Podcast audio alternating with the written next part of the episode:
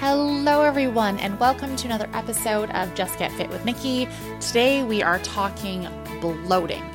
I'm going to dive right into today's topic because I know a lot of you are interested. I recently did a poll on my Instagram, which is at justget.fit, asking if you were interested in this topic, and the response was overwhelming.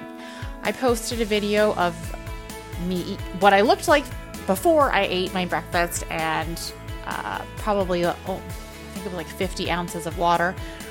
And then a video of what I looked like after I'd had my big meal and had all this water. And a lot of people were really surprised. And so, as someone who has experienced bloating, this is something I wanted to talk about. And a lot of people think, oh, it's really common that I'm bloated after or that I have gas after eating. And the reality is, well, it might be common, but that doesn't mean it's normal. The reality is, there are people with allergies, but there are also a lot of people, myself included, who have food sensitivities. And it's not that I'm going to have an allergic reaction by eating something, but there are certain foods where if I eat it or eat too much of something, my body responds. And for me, generally, that means bloating, and sometimes that means gas. Yeah, I know, not a very ladylike topic, but hey, let's be real. That stuff sucks, it makes us uncomfortable, and it just feels plain awful. So, this is why I really wanted to talk about this. And I mentioned there's something that I've cut out of my diet to basically eliminate bloating for me. And what I'm going to tell you what it is, but this is something where this is what worked for me personally. And I found this out through experimentation, through eliminating things from my diet, and then reintroducing them to pinpoint what was bothering me, what was creating this bloating, what was creating gas. Where poor Vitaly is like, oh my God, Nikki, you smell. And I'm like, I'm so sorry. My stomach is upset. And like, that's the thing where I'm like, yeah, we've been together a long time, but it's still embarrassing. It's still something where you're like, that's that's not great. Not something I love.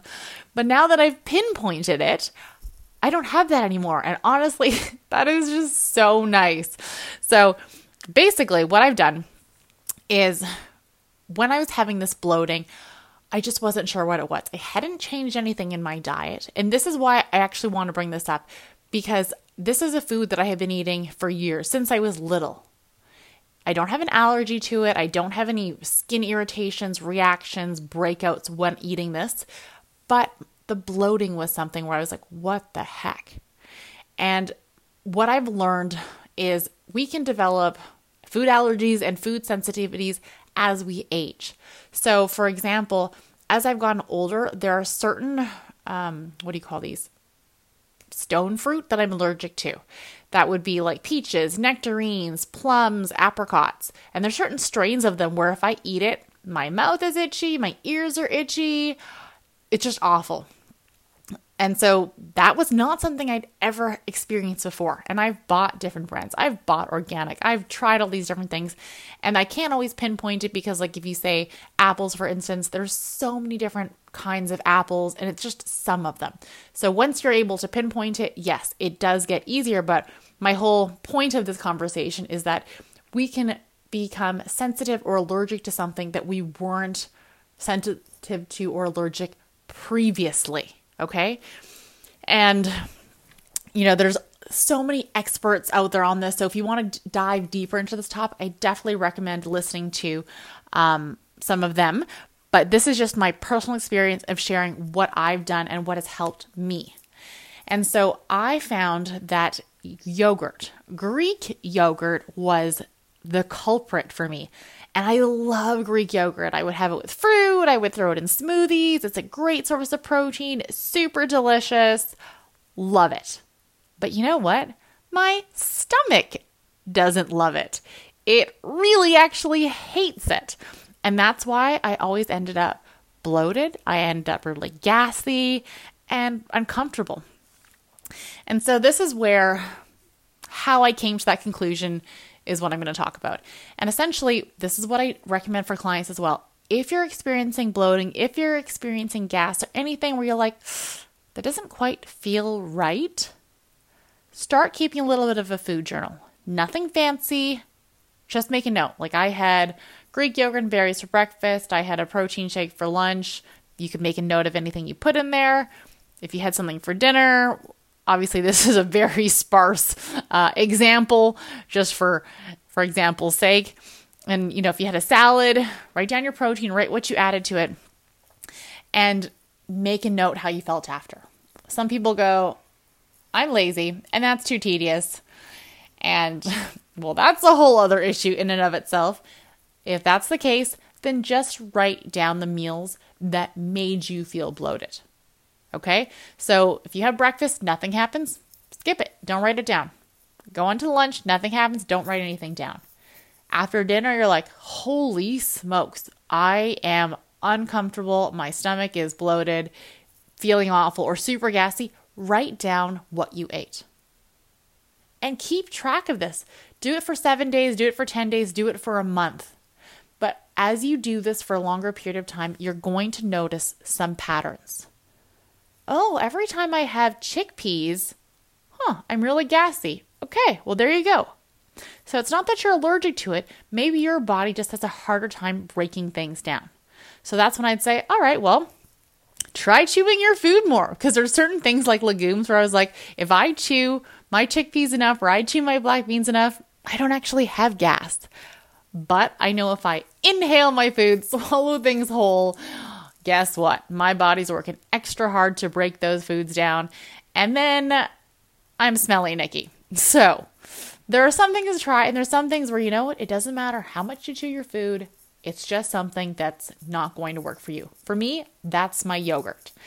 And I fought it. I fought it for so long. I was in denial. I was like, great, great. Now, now I have a dairy intolerance. But you know what? I don't. I did cut out dairy. I cut out dairy for three months, reintroduced it, and I introduced things little by little. So I didn't just say, okay, I'm reintroducing dairy. Because I had sneaking suspicions, I reintroduced one thing at a time. So, for example, a little bit of milk.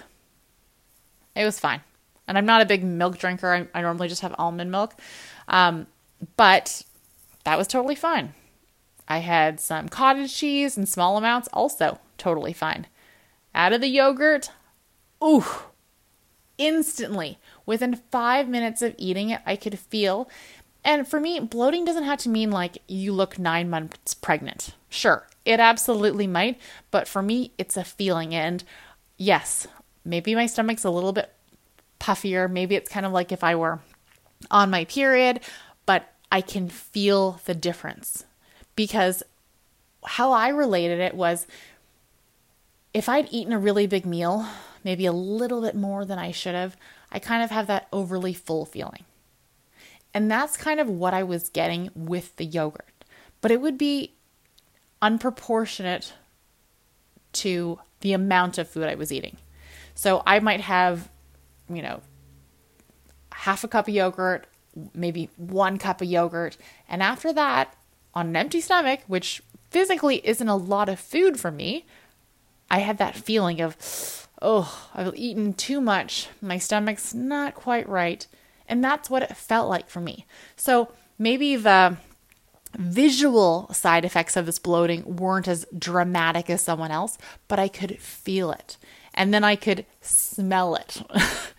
and so this is where I was like, oh, okay.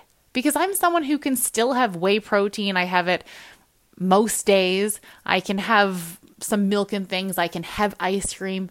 All fine. But once I have that Greek yogurt, no, doesn't work for me.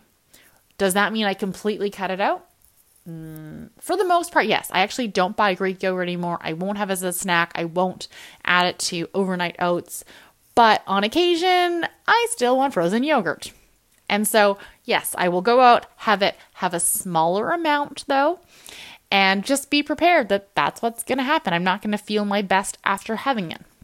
So, being able to make an informed decision and know what your body or how your body might respond is important. And I generally recommend listening to your body and honoring what it prefers. But I do understand that sometimes you're like, oh, you know what? Ugh, it'd be so delicious. Like for me, another food that if I overeat it, I don't feel very good is grapes. Grapes is one where I'm like, ugh, those also make me bloat.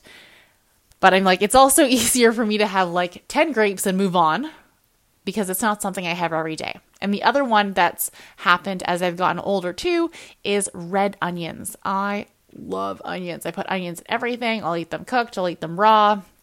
And red onions will make me give me a savage stomach ache. I'm not even talking about bloated, I'm just talking about like stomach pain and like really sharp pain.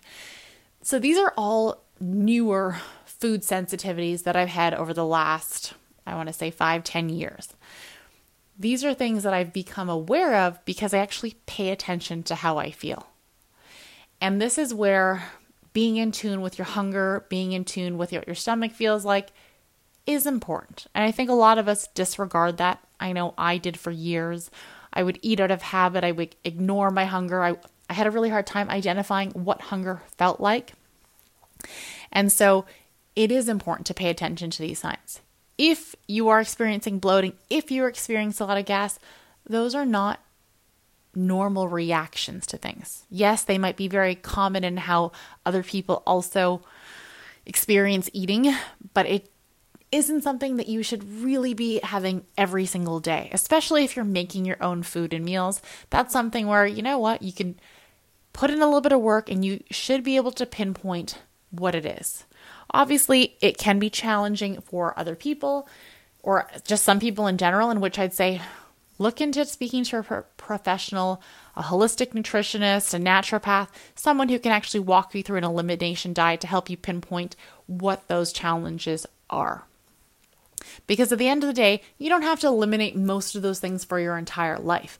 Even people who do better with like a low FODMAP diet, it's not that every single food on that diet is something they need to cut out forever.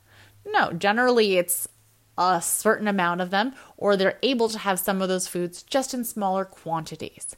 So I know people kind of avoid doing these food diaries or elimination diets because, well, ignorance is bliss. They don't want to know. And if they don't know, well, they don't have to do anything about it. But this is where, if you're ready, if you're tired of feeling bloated, if you're tired of being stinky, then put in the work. It is work, but it is worth it. And I can honestly say, not feeling that way after eating is so good because that discomfort and how I feel and I have to get dressed and put clothes on, it's awful. And if it's something you can change, then why wouldn't you? All right, thank you so much for listening. Hopefully, that's giving you some suggestions on what to do if you are experiencing any kind of bloating. And don't forget, you can follow me on Instagram at justget.fit, or if you're interested in applying for one on one nutrition coaching, you can do that by emailing me at nikki at justget.fit. All right, thank you so much for listening, and don't forget to subscribe.